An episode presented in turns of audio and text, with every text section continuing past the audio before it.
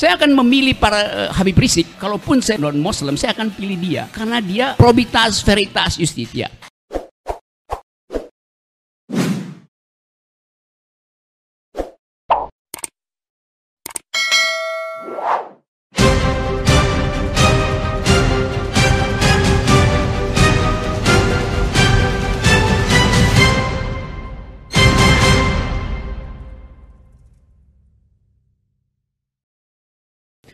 Tadi betul uh, Babe bahwa COVID di Oh, sorry. Ya COVID hilang ya, Be. COVID akan padam. Tapi di Indonesia stupid akan menyala.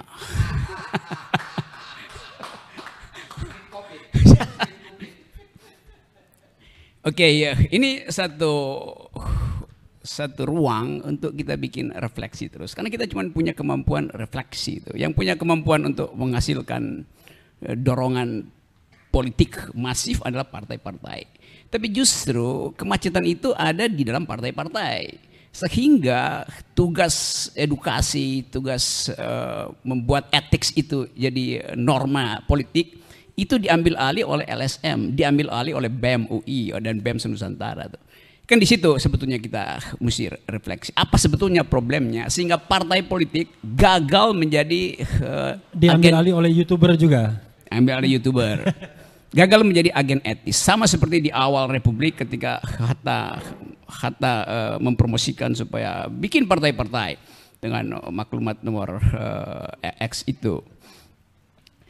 Nah pada waktu itu semua orang bergairah bahwa Indonesia akan diasuh secara etik oleh intelektual yang adalah politisi itu. Jadi semua pemimpin politik kita dasarnya adalah intelektual.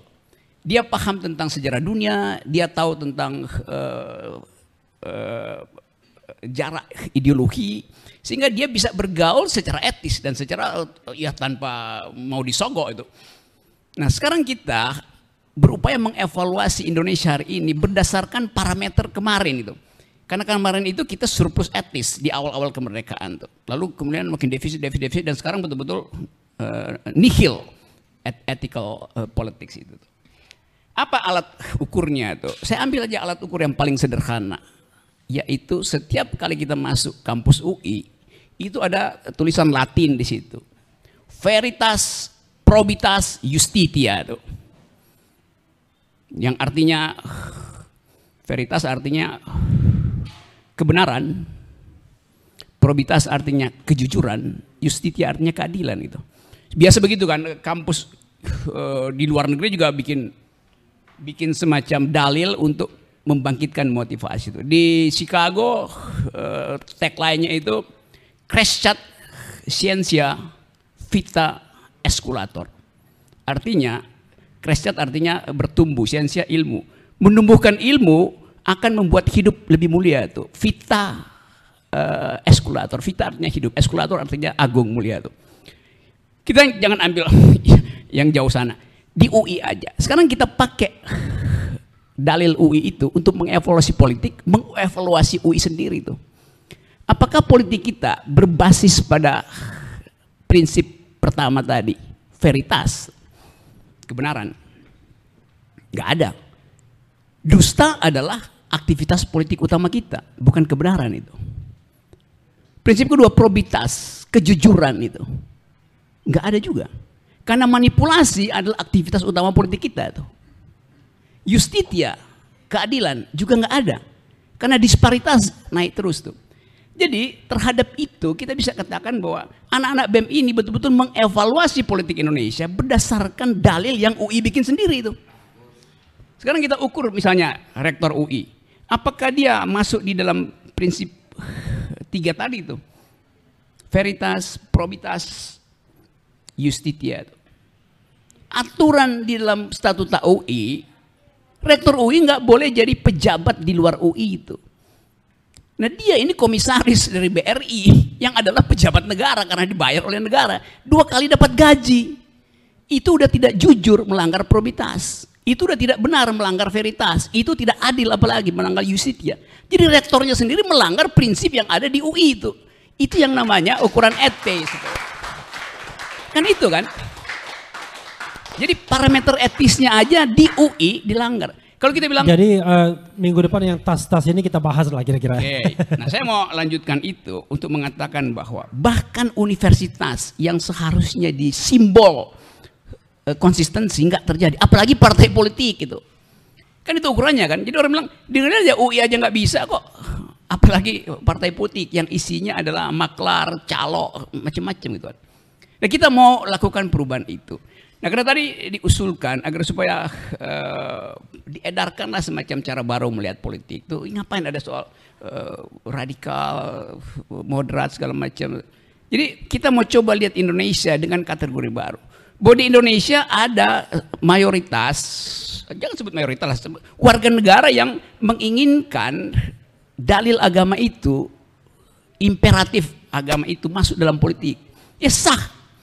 Karena memang begitu aspirasi itu bisa dititipkan lewat partai, lewat keyakinannya segala macam. Ada yang memisahkan antara keyakinan agama dan efektivitas dalam politik. Kita sebut sekuler tadi, tapi Babe bilang jangan pakai sekuler itu pusing tuh. Yang non agama. Dua-duanya adalah warga negara itu. Biarkan hidup itu berlangsung tanpa ada saling mengolok-olok itu. Nah supaya nggak mengolok-olok, kekuasaan itu nggak boleh berpihak di antara dua itu. Biarkan itu bagian dari societal kehidupan biasa kita. Nah kalau itu terjadi nanti akan ada kompetisi gitu. Misalnya saya kasih contoh. Ada lima partai Islam, hanya satu partai sekuler. Lima partai Islam korup. Si sekuler ini karena punya otak, dia tidak akan, sorry, lima partai Islam yang ada dan satu partai sekuler. Yang Islam ini korup, yang sekuler ini bersih. Maka masyarakat pemilih Islam itu kalau dia akal sehat dia akan pilih partai sekuler.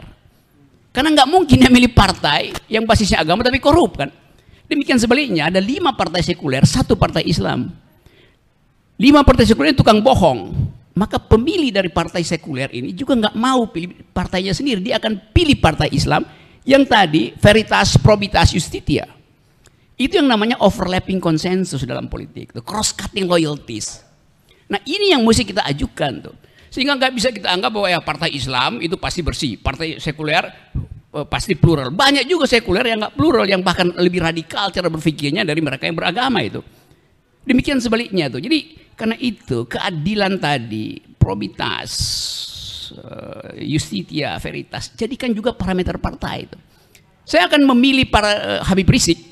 Kalau kalaupun saya non, non non Muslim, saya akan pilih dia karena dia probitas veritas justitia. Kalau dia berbalik begitu, tentu saya akan pilih yang lain tuh. Jadi cuman itu yang mesti kita pamerkan tuh. Kemampuan berpikir seseorang itu harus diperlihatkan pada rakyat supaya kita bisa pilih kan. Di belakang itu ya ada urusan uh, sentimen agama segala macam. Iya, tapi bukan itu inti dari politik tuh. Jadi keterbukaan semacam itu yang harus kita ucapkan sejak sekarang. Nah, kita balik pada keadaan sekarang. Orang ingin agar supaya ada kejelasan kapan terjadi perubahan politik. Secara elektoral itu baru 2024. Tapi kalau kita menunggu 2024, veritas, probitas, justitia itu makin drop. Karena yang berlaku adalah bukan prinsip-prinsip tadi, tapi prinsip peternakan politik. Yang peternak politik siapa? Yang masih oligarki yang sama, yang mengincar ternak baru di 2024 gitu. Kalau kita bilang bagaimana cara membatalkan oligarki?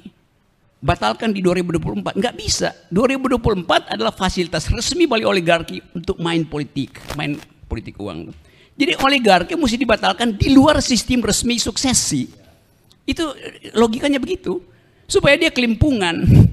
Dia nggak punya kesempatan untuk bermain politik melalui fasilitas resmi negara. Kenapa? Karena dia disponsori negara juga. Jadi Problem ini sebetulnya yang jadi uh, kegelisahan kita. Tapi saya tahu psikologi beberapa peneliti atau bahkan tokoh politik atau elit takut melakukan perubahan sebelum 2024. Apa dasarnya? Itu inkonstitusional. Lo konstitusi bilang bisa terjadi perubahan sebelum masa jabatan berakhir, kan begitu kan? Jadi dia bukan inkonstitusional, kalaupun terjadi, dia adalah uh, ekstra konstitusional, bukan inkonstitusional.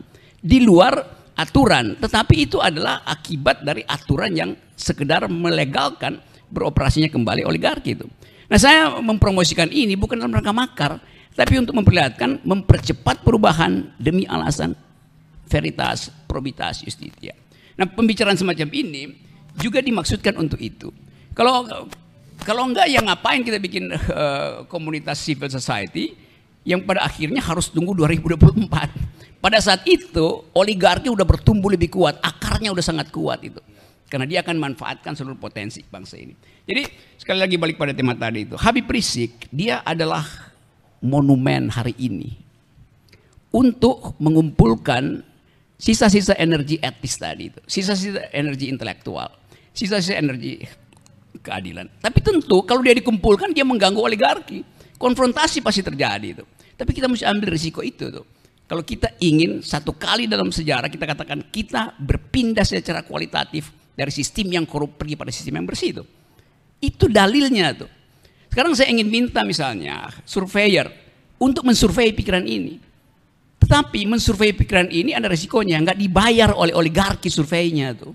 Karena kalau keluar surveinya itu pasti oligarki kurang ajar. Gue kasih duit tapi lu uh, bikin hasilnya yang mengolok-olok gue kan. Jadi bayangkan misalnya surveyor-surveyor kita yang juga ada intelektual masuk dalam jebakan tadi itu. Nah ini yang membuat kita uh, percaya bahwa gumpalan kedunguan ini, gumpalan arogansi ini yang akan mencair kalau ada tokoh muncul itu.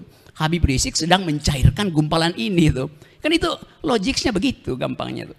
Jadi sekali lagi upaya kita sebagai masyarakat sipil menghendaki ada perubahan kualitatif, bukan kuantitatif gitu. 2024 itu kuantitatif doang, berubah secara kuantitatif artinya jumlahnya berubah, kualitasnya nggak berubah. Dengan kata lain, oligarki tetap ada di situ. Bukan perubahan secara kualitatif di mana oligarki hilang. Kalau kualitatif oligarki mesti hilang. Kan teorinya begitu, kita sebut-sebut oligarki ada. Tapi semua surveyor bilang ya kita rubah di 2024. Lo oligarki juga senang. Oke, 2024 itu resmi. Mari kita kumpul uang untuk beternak politisi baru tuh. Jadi sekali lagi ethical drive ini atau sebut aja lebih lebih kuat, ethical imperatif itu yang harus kita install ke dalam otak pimpinan-pimpinan partai itu. Karena masih ada mungkin sisa-sisa yang masih bisa bagian di otaknya bisa kita install uh, ethical imperatif itu. Nah, cangkir opini adalah dalam upaya untuk menginstall ethical imperatif ke dalam sistem politik kita. Assalamualaikum warahmatullahi wabarakatuh.